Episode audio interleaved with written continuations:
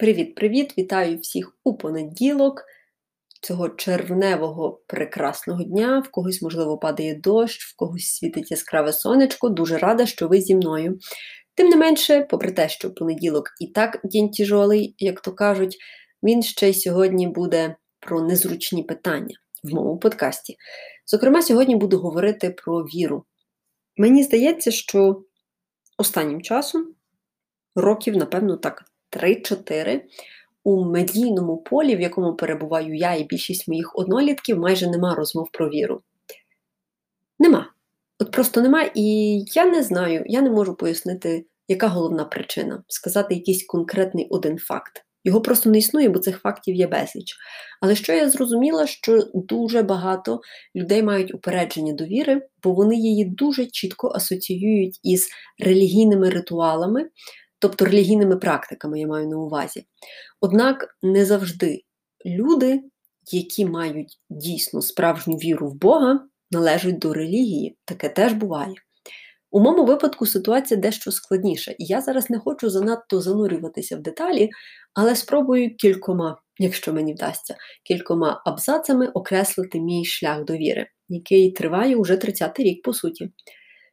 Я сама народилася у Львові, але перші 16 років жила у маленькому містечку в Рівненській області. І там це було звичайне явище, коли в неділю ми ходили до церкви. Майже всі церкви були Московського патріархату, відповідно, служба тривала по 3-4 години. Тоді я, маленька дитина, пам'ятаю, стояла, бо там нема таких лавок, де всі могли висісти, на жаль.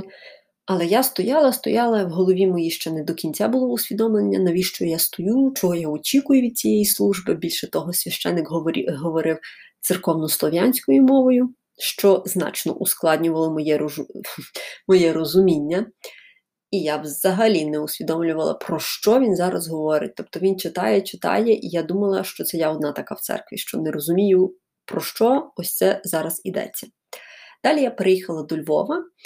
І хто не знає, то у Львові, напевно, більшість церков є греко-католицькими. Тут в мене була така велика перерва у відвідуванні церков, маю на увазі. Зараз мені навіть важко пригадати, от які в мене були стосунки з Богом, коли я була на першому, другому, третьому курсі. Взагалі не пам'ятаю. От Це так, ніби воно просто в мене минало як сіра тінь. Тобто не варто уваги навіть було, і тому, напевно, зараз я про це не пам'ятаю. Але новий відлік почався 2018 року, коли моя подруга на роботі запропонувала мені сходити в гарнізонний храм Петра і Павла.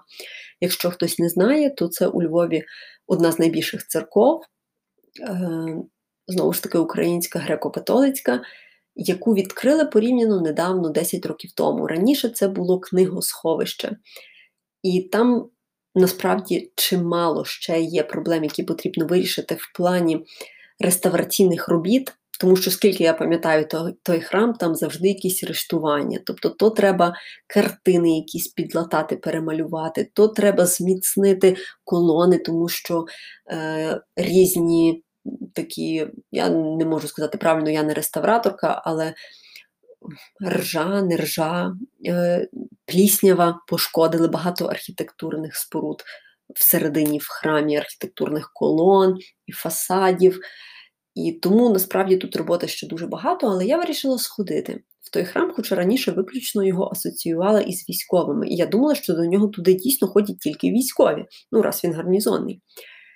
І відтоді, мені здається, починається новий етап моїх стосунків з Богом, яким би я назвала так ембріонний. Тобто я ще такий маленький маленький ембріончик у тій вірі з 2000, е, у 2018 році, але я вже принаймні розумію, що е, віра в Бога це не дотримання суворих релігійних правил, таких як одягати хустку на голову, одягати спідницю довше коліна, і все цим ти задовільняєш Бога.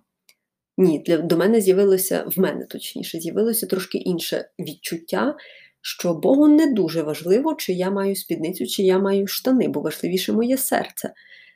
І це супроводжувало, ось ця думка супроводжувала мене кілька років. Я ходила в гарнізонний, хоча не так часто, можливо, як моє серце хотіло того. Я швидше знаходила якісь excuses, як то виправдання, чому не піти, або я маю більш важливі справи. І так тривало, поки я не поїхала в Бельгію. В Бельгії мене оточували люди, які або агностики, або атеїсти.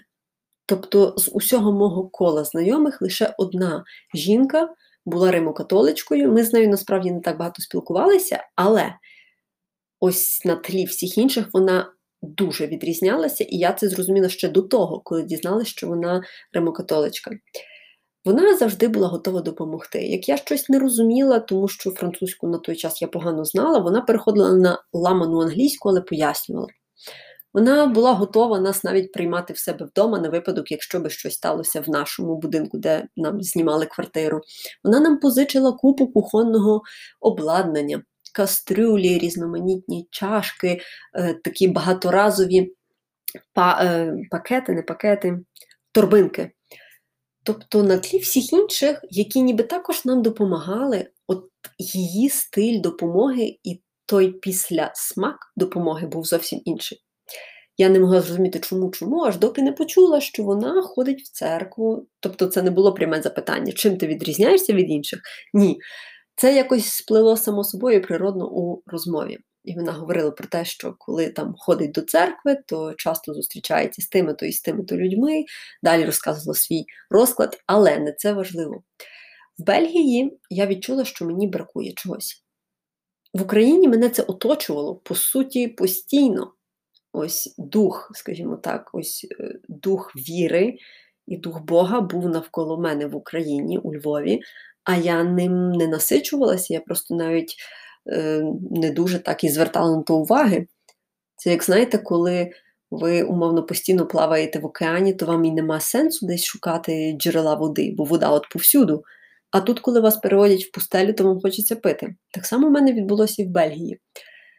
І потім я почала вже готуватися до Великого посту, до якого в Бельгії взагалі не готуються. Я не можу говорити за всю країну, але конкретно за той регіон, де я була, це Валонія, Південний. Там мені здавалося, що для людей Пасха це позбирати якісь шоколадні яєчка, нагодувати дітей смачними стравами і сфотографуватися для е, якоїсь сімейної знимки. Так от, в Бельгії я почала глибше трошки занурюватися у віру, почала просто її практикувати. І замість того, аби щоранку спати до 10-ї там, чи до ночі дивитися фільми, а зранку ледь-ледь злазити з ліжка, я почала прокидатися зранку і читати книжку, яку я вже колись згадувала в одному огляді на моєму YouTube каналі Ріка Ворена Цілеспрямоване життя або Purpose Driven Life. В оригіналі вона називається. І там я зрозуміла, читаючи ту книгу, що мої стосунки з Богом на такому низькому рівні, що аж незручно зізнатися самій собі. Але навколо мене люди, які взагалі не сприяють формуванню цих стосунків. Так от, після того, як я повернулася додому, звісно, багато чого змінилося, і я свідомо захотіла ходити в гарнізонний храм. Тобто, це був вже як поклик душі, коли реально ти приїжджаєш додому до України і ти хочеш напитися води, ось цієї води, якої тобі бракувало в пустелі. І справжній трансформаційний момент для мене відбувся перед початком Великого посту, коли я придбала собі щоденник від видавництва Свічадо на 2021 рік, тобто на Великий Піст, і його вела, розмірковувала над тими фрагментами святого письма, які були там зазначені. І як я вже говорила в одному з попередніх випусків про сусіда, якого забрала швидка, ось цей момент, мені здається, і заклав початок трансформації серця. Мені стало набагато комфортніше з моєю вірою. Я перестала боятися думати, а що скажуть інші, коли дізнаються, що я вірю, а як вони мене сприйматимуть, що вони казатимуть. Бо, зрештою, е, наприкінці нашого життя до нас не всі прийдуть, з ким ми дружили. Абсолютно ні. І ми будемо шкодувати про те, що ми мало любили, а не про те, що ой, я на роботі тоді не допрацював, чи я там, наприклад, не виконав всього того, що хотіли від мене, чи замало проєктів взяв собі. Ні. Наприкінці життя все, про що ми будемо шкодувати, це про те, що ми мало любили, принаймні в мене таке переконання. І тому я вирішила, що треба почати любити ще більше. Так моє серце почало оновлюватися і, зрештою, привело туди, де є зараз я. Ось так я намагалася бути короткою, але тим не менше вклалася 10 хвилин.